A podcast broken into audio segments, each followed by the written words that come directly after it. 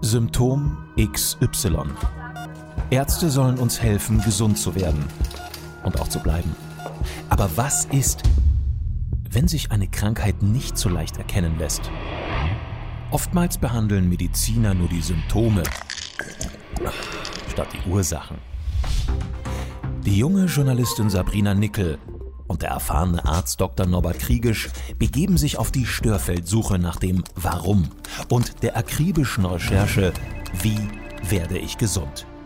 Arzt und Patientin verbinden Erfahrung mit Wissenschaft. Herauskommt ganzheitliche Gesundheit, die jedem hilft. Cholesterin. Genauer Cholesterol. Dieser Naturstoff kommt vor allem in tierischen Zellen vor. Die bekannten Übeltäter, fettiges Fleisch, vor allem von Schwein, Rind und Lamm, aber auch frittierte Mahlzeiten können das Ganze enthalten. Was der durchschnittliche Laie gewöhnlich darüber weiß, es geht um Fett und um Fleisch und ist ungesund. Da ist das Risiko für Herz-Kreislauf-Probleme wiederum erhöht. Trotzdem wird heutzutage noch viel zu wenig auf die Ernährung geachtet oder sich darüber informiert. Zwar um einiges mehr als je zuvor, tendenziell also steigend, aber viel zu viele wissen allein diese wenigen Fakten und scheinen es trotzdem zu ignorieren. Macht man dann erstmal einen Check beim Arzt und dieser schaut etwas erschrocken, wird die Geschichte auf einmal etwas ernster. Erklär noch einmal ganz kurz allgemein, lieber Norbert, wie sich die Industrie, Nahrungsmittelhersteller und damit unsere Cholesterin- und Fettzunahme in den letzten Jahren nach deiner Meinung, deiner Einschätzung verändert hat. Denn der Körper stellt das gebrauchte Cholesterin zum größten Teil ja erstmal selbst schon her. Alles weitere kann in zu großem Maß dann zu Überfluss wieder führen. Oder wie kann ich mir das vorstellen? Also Cholesterin ist ein sehr umfangreiches und schwieriges Gebiet. Cholesterinerhöhungen, man muss jetzt unterscheiden zwischen HDL und LDL-Cholesterin. Also hohe Dichte oder weniger dichtes Cholesterin. Das eine ist das sogenannte gute Cholesterin, das andere ist das schlechte Cholesterin, sagt man sozusagen im Volksmund. Und im Gesamtcholesterin spielen sich ja beide Fraktionen wieder. Und wenn man einmal sagt, er hat einen zu hohen Cholesterinspiegel, heißt es nur, er hat zu viel Cholesterin, zu viel HDL und LDL, das muss man unterscheiden. Für mich als Praktiker spielt das Cholesterin nur dann eine Rolle oder eine gefährliche Rolle, wenn der Quotient, also das Verhältnis zwischen HDL und LDL nicht in Ordnung ist. Denn, du hast vorhin angesprochen, die Ernährung spielt eine große Rolle. Es gibt Cholesterin, äh, fettreiche Nahrung, so muss man sagen. Es ist nicht das Cholesterin, was die essen, sondern es ist fettreiche Nahrung. Und es gibt hoch ungesättigte Fettsäuren und hoch gesättigte Fettsäuren. Und die hoch gesättigten Fettsäuren, das ist das, was in unserem Körper nach schulmedizinischer Meinung die meisten Schäden anrichtet. Hoch ungesättigte Fettsäuren sind die Gegenspieler dazu, was zum Beispiel eher in Pflanzenölen zu finden ist, also in, hoch, in guten Olivenölen, Leinöl und so weiter. Das sind die sogenannten hoch ungesättigten Fettsäuren oder drei Omega-Fettsäuren und so weiter, die wieder ein Gegenspieler sind und eigentlich die Gefahr einer Gefäßveränderungen minimieren. Deswegen ist es für mich, den Gesamtcholesterinspiegel als einzigen Maßstab zu sehen, nicht korrekt. Und deswegen lege ich darauf persönlich auch gar seinen so großen Wert. Das nächste ist, Cholesterin ist ein ganz, ganz wichtiger Baustoff in unserem Stoffwechsel. Und wenn ich den Cholesterinspiegel einfach senke, schade ich dem Körper eigentlich? Das ist meine persönliche Auffassung, die euch durch viele Studien auch untermauert wird. Denn zum Beispiel aus Cholesterin werden Geschlechtshormone hergestellt. Aus Cholesterin ist ein sogenanntes Antioxidant, also ein Mittel, was die schädigenden zellschädigenden Substanzen versucht mit abzubauen. Allein diese zwei Punkte ist den wenigen, den meisten ja gar nicht bewusst.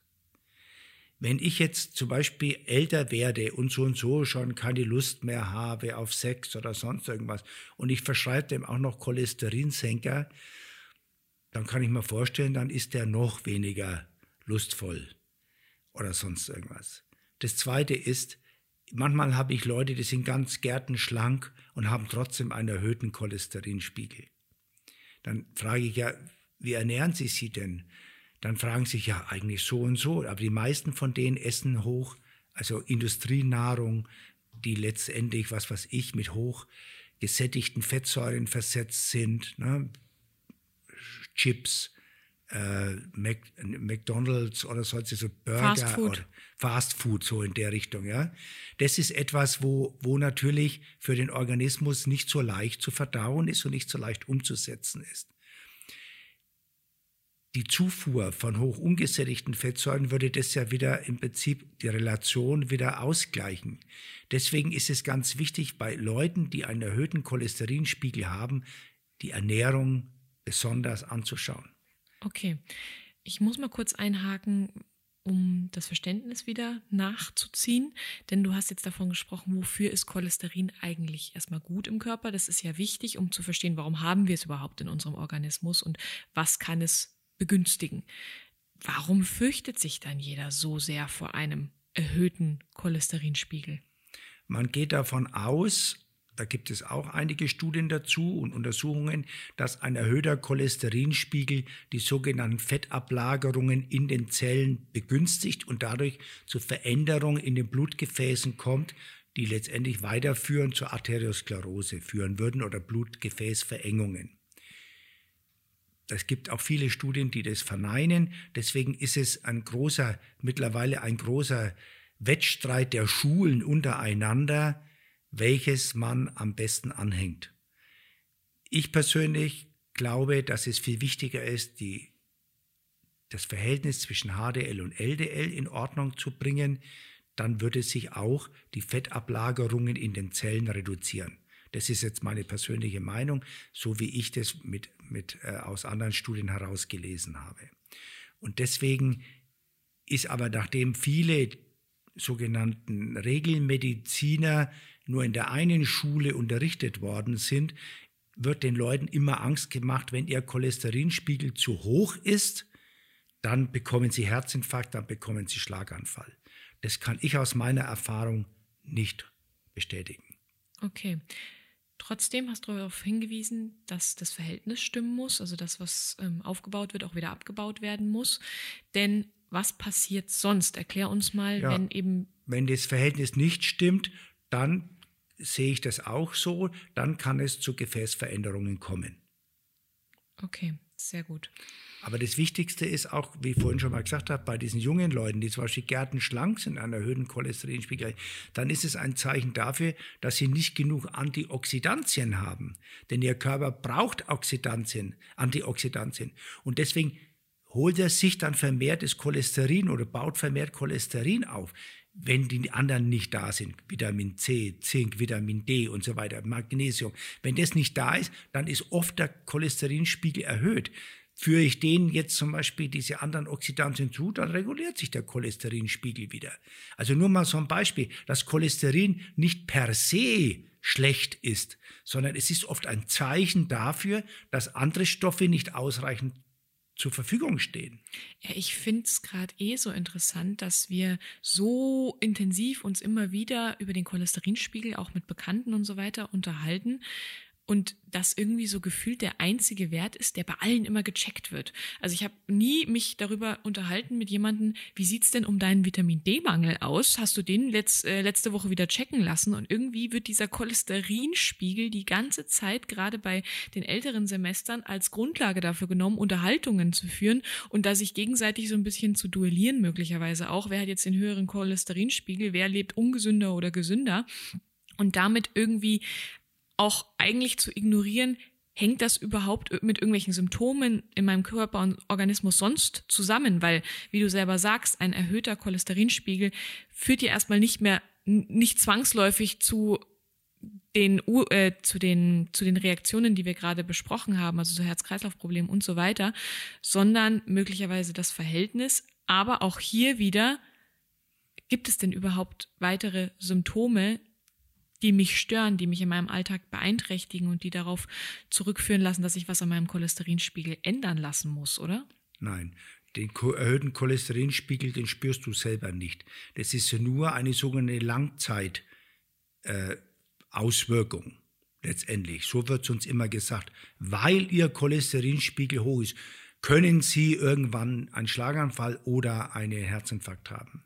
Ja? Was ja aber erstmal, wenn man es mal so ein bisschen wohlwollend betrachtet, schön ist, dass jetzt hier zum ersten Mal bei einem kleineren Gebiet abgesteckt wird, hey, ein Cholesterinspiegel könnte eine Ursache dafür sein, dass jene und welche Symptome danach auftreten. Also behaltet euren Cholesterinspiegel im Blick, denn das führt langfristig zu gesundheitlichen Schäden. Ist ja erstmal was Positives, dass wir mal hinter die Fassade gucken und uns mal Gedanken darüber machen, ist mein Cholesterinspiegel in Ordnung. Aber, und da ist eben nicht nur dieses holistische, ja schön, bitte alle auf den Cholesterinspiegel gucken und nicht mehr äh, irgendwie in Schwanken geraten hier, sondern immer schön beachten. Das Aber besteht darin, dass nicht der Cholesterinspiegel maßgeblich für unsere Gesundheit verantwortlich ist und alles in unserem Organismus bestimmt, oder? Aber was mache ich denn mit den Leuten, die zu mir in die Praxis kommen, die schon jahrelang Cholesterinsenker nehmen und Blutverdünner nehmen und trotzdem Schlaganfälle und Herzinfarkt haben. Ja, und das ist ja nie die Lösung für alles. Das, nein, ich, nein, mhm. ich will es ja nur einfach mal einklassifizieren. Mhm. Nur zum Beispiel bei Blutverdünnern. Bei ASS, glaube ich, weiß ich's. Da musst du, müssen 80 Patienten ASS nehmen, um einen davor zu schützen, statistisch gesehen, einen Schlaganfall oder einen Herzinfarkt zu bekommen. Was ist mit den anderen 79? Frage ich mich so. Mhm. Ja, also nur mal so ein Beispiel. Und Wie, davon raten wir ja immer ab, generell. Nein, ich will, ich will ja nur damit beschreiben, das sind alle statistische Werte.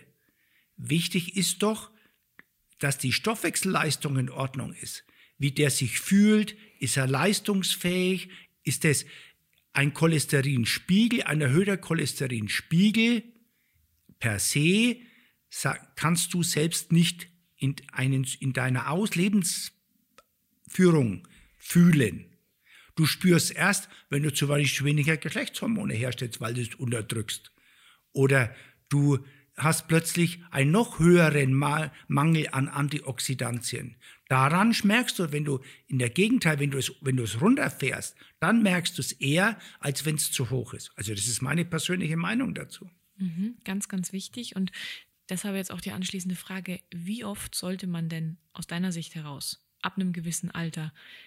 Wie regelmäßig sollte man da ein großes Blutbild machen und diese Werte checken lassen, die natürlich einhergehen mit vielen anderen Werten, die etwas über unsere Gesundheit aussagen und dann möglicherweise uns darauf bringen, dass es sinnvoll ist, seinen Vitamin D-Haushalt entsprechend auszuwiegen oder in Balance zu bringen oder eben die Cholesterindiskrepanz der zwei Werte, HDL und LDL, Inwiefern ist das notwendig? Mache ich das nur, wenn ich Symptome habe und ich weiß, wo sie herkommen? Oder sollte ich das vorbeugend machen? Was ist deine Empfehlung?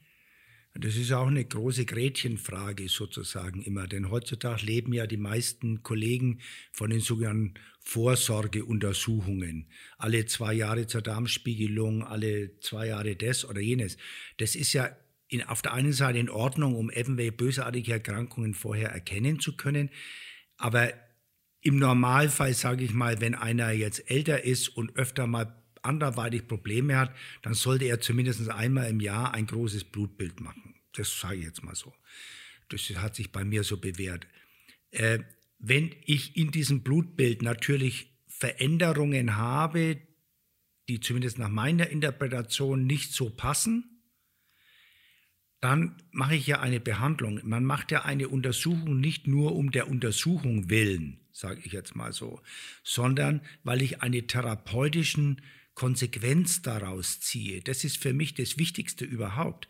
Eine Untersuchung, eine ob das jetzt MRT, Blutuntersuchung oder sonst irgendwas ist, mache ich eigentlich, um eine therapeutische Konsequenz draus zu ziehen und nicht nur um der Untersuchung willen. Weil da würden wir ins Uferlose auch im Finanziellen kommen. Wo soll das hinführen? Nur wenn ich dann einen Befund habe und eine therapeutische Konsequenz daraus gezogen habe, zum Beispiel ich gebe dem vermehrt Antioxidantien, ich, äh, ich fülle seinen Hormonspiegel auf oder sonst irgendetwas und ich kontrolliere dann wieder das Blutbild, dann sollte sich auch da was verändert haben. Also das ist für mich, glaube ich, der richtig, für mich persönlich der richtige Weg, weil nur, es gibt natürlich viele Leute, die sagen, jetzt bin ich 50 oder ich bin jetzt 45 und ich will jetzt einfach mal wissen, meinen jährlichen Check-up. Alles in Ordnung, kann er gerne machen, aber dann sollte, wenn dann was festgestellt, dann kann man sagen, das kann man kontrollieren. Aber es muss nicht häufiger sein. Also das ist meine persönliche Meinung. Oder sofort behandelt werden, wenn sonst keine Begleiterscheinungen ja, ja. auftreten und man sonst keine Beschwerden hat, weil möglicherweise ja, die Behandlung. Der Körper ist ja auch in der Lage, sich selbst auch zu heilen. Richtig, richtig. Du hast die falsche Ernährungsweise angesprochen, da möchte ich nochmal ganz kurz drauf eingehen, weil das, glaube ich, wirklich, da sind sich alle einig, eine der Hauptgründe oder Ursachen für eine falsche Cholesterin-Level-Zusammensetzung, Schwankungen ja. etc. ist. Vorbeugend, wenn ich mit Cholesterin zu tun habe oder weiß, ah, da gibt es bei mir Diskrepanzen oder es hat sich bei mir nicht so ganz schön normalisiert und eingestellt, wie ich mir das vorstelle. Was kann man tun, um dann nicht unbedingt noch das Ganze weiter zu verschlimmern? Naja, also das erste ist schon mal, dass man die gesättigten Fettsäuren durch ungesättigte Fettsäuren mehr oder weniger ersetzt. Das ist zum Beispiel Olivenöl, Leinöl. Wenn du jeden Tag ein Teelöffel oder ein Esslöffel von diesem Öl einnimmst, dann hast du schon eine gute Grundlage, um dem sogenannten HDL entsprechend LDL, LDL äh, zu, entgegenzusetzen. Also ganz kurz nochmal für alle. Zusammengefasst tierische Fette, also die wirklich zum Beispiel das, das, das, der Schweinebauchspeck. Genau. Das ist das schlechte Fett. Und dann haben wir aber die guten Fette, wie Avocadoöl, Leinöl, Olivenöl. Das sind eben die pflanzlichen Fette, die Norbert gerade angesprochen hat. Und die sind Gesundheit gesundheitsförderlich. Das bedeutet, man kann nicht Fett als grob fahrlässig bezeichnen, sondern man muss hier ganz klar differenzieren und so könnt ihr zumindest für euch schon mal clustern und entscheiden, tue ich meiner Gesundheit gerade bewusst etwas Gutes oder bewusst etwas nicht so Gutes. Und das heißt nicht päpstlicher sein als der Papst, aber eine schöne Balance finden. Also ich will auch nochmal aufräumen damit, dass eine fettreiche Ernährung grundsätzlich schlecht ist. Ich persönlich stehe eher auf dem Standpunkt, dass eine zu hohe Kohlenhydratzufuhr für den Organismus schwieriger ist als eine Eiweiß- und Fettzufuhr. Deswegen äh, ist es für mich ganz wichtig, darauf nochmal hinzuweisen. Also nicht automatisch zu sagen, alles was Fett ist, ist schlecht. Das ist es überhaupt nicht, denn du brauchst Fett, weil es gibt fettlösliche Vitamine, wo zum Beispiel Vitamin D, Vitamin A, Vitamin E, das Vitamin K, das sind alles fettlösliche Vitamine, die für unser Immunsystem besonders wichtig sind. Deswegen ist es wirklich darauf hinzuweisen, dass ein Ausgleich dieser, Tier, dieser tierischen und pflanzlichen Fette wichtig sind. Zum Beispiel drei Omega-Fettsäuren ist besonders in Seefisch, also im Meerfisch drin. Wenn ihr ein, zweimal in der Woche mehr Fisch esst, habt ihr schon viel getan, um euer ungesättigten Fettsäuren zu verbessern. Das Spannende an Social Media ist immer wieder, Norbert, dass man solche schönen Beispiele immer wieder als Trends mitbekommt, dadurch, dass du hast jetzt gesagt, bestimmte Vitamine sind fettlöslich. So, jetzt gab es irgendwann mal vor einem halben Jahr so einen unfassbaren Kurkuma-Trend. Da haben alle auf einmal Kurkuma geschrotet wie die Irren, haben sich Kurkuma-Pulver bestellt, das am besten noch mit Weizengras gemischt und das Ganze dann mit Leinöl und Pfeffer gemischt. War unfassbar widerlich, zumindest im Geschmack. Aber das Schöne ist, man erkennt wieder daran, aha, da ist wieder irgendein Schlaufuchs auf die Idee gekommen, ich könnte jetzt ein Trendgetränk machen und bediene mich der alten Hausmittel. Bestimmte Vitamine im Kurkuma sind fettlöslich, also Leinöl, und dann das Ganze noch mit Pfeffer würzen, dass es besser auf und schneller aufgenommen werden kann vom Organismus und vom Stoffwechsel. Ist immer wieder spannend, das selbst als Journalistin zu beobachten, wenn dann solche Trendgetränke auf einmal wieder auftauchen und das aufkommt, was Norbert seit Jahren predigt und deine Kollegen davor schon seit Jahrhunderten gemacht haben und dann bei Instagram auf einmal wieder durch die Decke geht und sich jeder denkt, jetzt haben wir das Wunder Allheilmittel gefunden. Wollte ich dir nur mal erzählen, so als Hintergrundstory. Jetzt ist natürlich trotzdem die Frage, bei zu hohen Werten haben wir davon gesprochen, besteht ein erhöhtes Herzinfarkt- oder Schlaganfallrisiko oder einer zu großen Diskrepanz, wie du vorher gesagt hast. Norbert hat gerade den, den Kopf geschüttelt. Ab wann muss ich mir denn Sorgen machen? Gibt es irgendeinen Anhaltspunkt, wo ich weiß, okay, ich sollte definitiv etwas für eine schöne Balance, was den Cholesterinspiegel betrifft, sorgen, weil ich sonst möglicherweise zu vorbelastet bin? Also das ist für mich eine sehr schwierige Frage, weil ich ein Gegner dieser Cholesterinpäpste bin. Also ich persönlich halte von dieser Diskussion relativ wenig. Ich glaube, dass es eine wichtige Sache ist, dass du deine, dass da keine Übersäuerung hast. Dann dass dann, dann die Gefäße damit viel besser in, in Gang hältst, als durch Cholesterin, aufs Cholesterin zu schauen. Das ist meine persönliche Meinung, die auch durch bestimmte Studien, die natürlich nicht so oft so populär sind, äh, gestützt werden. Das Einzige, was bis jetzt meiner Ansicht nach oder was ich gelesen habe, ist das Einzige, sind die drei Omega-Fettsäuren, die wirklich eine Verbesserung bei Herzerkrankungen bringen aber es hat nichts mit dem Cholesterin zu tun. Sehr gut. Jetzt noch ein Input von einem Zuhörer. Der hat uns eine Nachricht zu diesem Thema geschrieben. Er hat den anfangs genannten Ganzkörpercheck und das Blutbild machen lassen und es wurde, wurden erhöhte Werte erkannt. Daraufhin hat er sich mit der Ernährungsumstellung befasst. Schon mal Lob von unserer Seite, weil das ist die einzige Art, das Ganze zu behandeln. Und ist auf eine Reissorte behandelt mit Rotschimmel Rot, roter Reis ist es. Gestoßen, genau. Kurz rot fermentierter Reis, eine chinesische Zubereitung, die auf natürliche Art den Cholesterinspiegel senken soll. Nun seine Frage, ist das sinnvoll und zu empfehlen oder mit Vorsicht zu genießen, denn zu viele Mengen davon sollen zahlreiche Nebenwirkungen hervorrufen können und zum Beispiel auf Leber und Nieren gehen. Denn dann wird zu viel Cholesterin entzogen. Deine Einschätzung dazu? Das ist ja genau das, was wir vorhin gesagt haben. Cholesterin ist ein wichtiger Baustoff im Organismus. Aber wir brauchen uns doch mal fragen, bevor es die Fastfood-Ketten in Asien gab, gab es keine Hypercholesterinämie in ganz Asien. Ja, weil die sich anders ernähren. Ja, die essen nicht diese Fast-Food-Sachen. Jetzt, wenn du jetzt nach Thailand oder wohin fährst, jetzt siehst du so viel dicke Asiaten, die du früher gar nicht gesehen hast. Und der rote Reis war immer eines der Dinge, die da auch eine Rolle spielen. Und wie immer ist es die, macht die Dosis das Gift.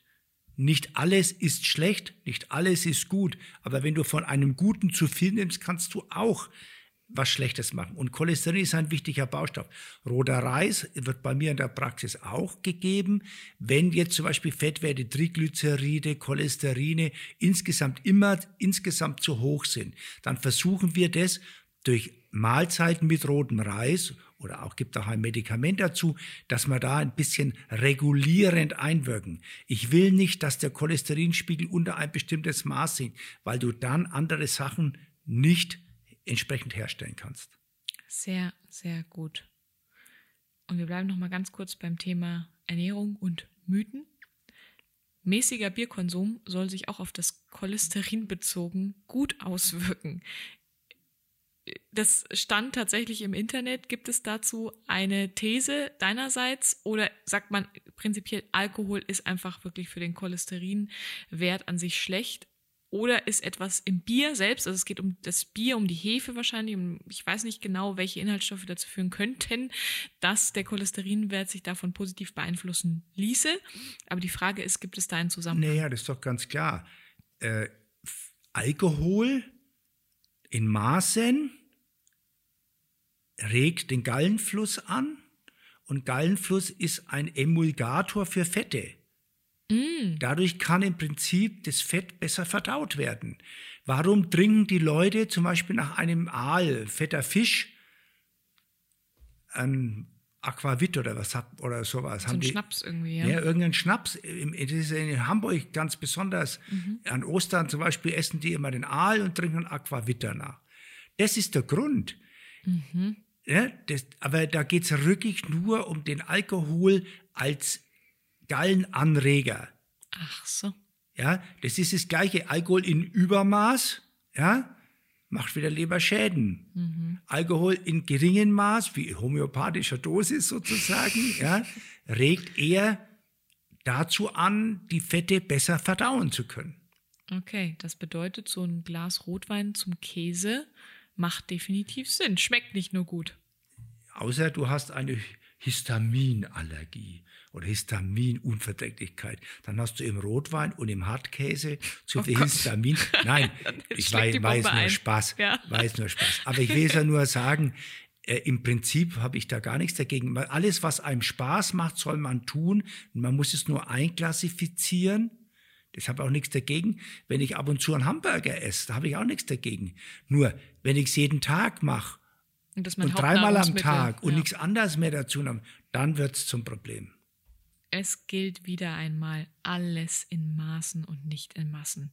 Cholesterin ist in Maßen alles andere als ungesund, so verhält es sich auch eben mit Fleisch, auch tierischen Fetten. Fette dienen dem Organismus und sind wichtige Lieferanten und der Speicher für die körpereigene Energie.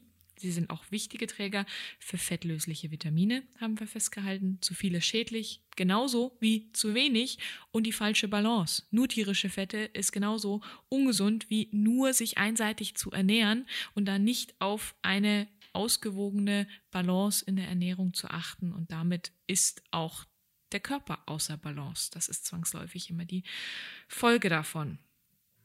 Norbert, gibt es noch irgendetwas, das dir zum Thema Cholesterin auf der Seele brennt? Gibt es noch irgendetwas, das du hier einmal für, ein für alle Mal gesagt haben möchtest, einen Mythos aufklären möchtest oder eine Frage deiner Patienten immer wiederkehrend ist und du die ein für alle Mal für uns alle beantworten kannst?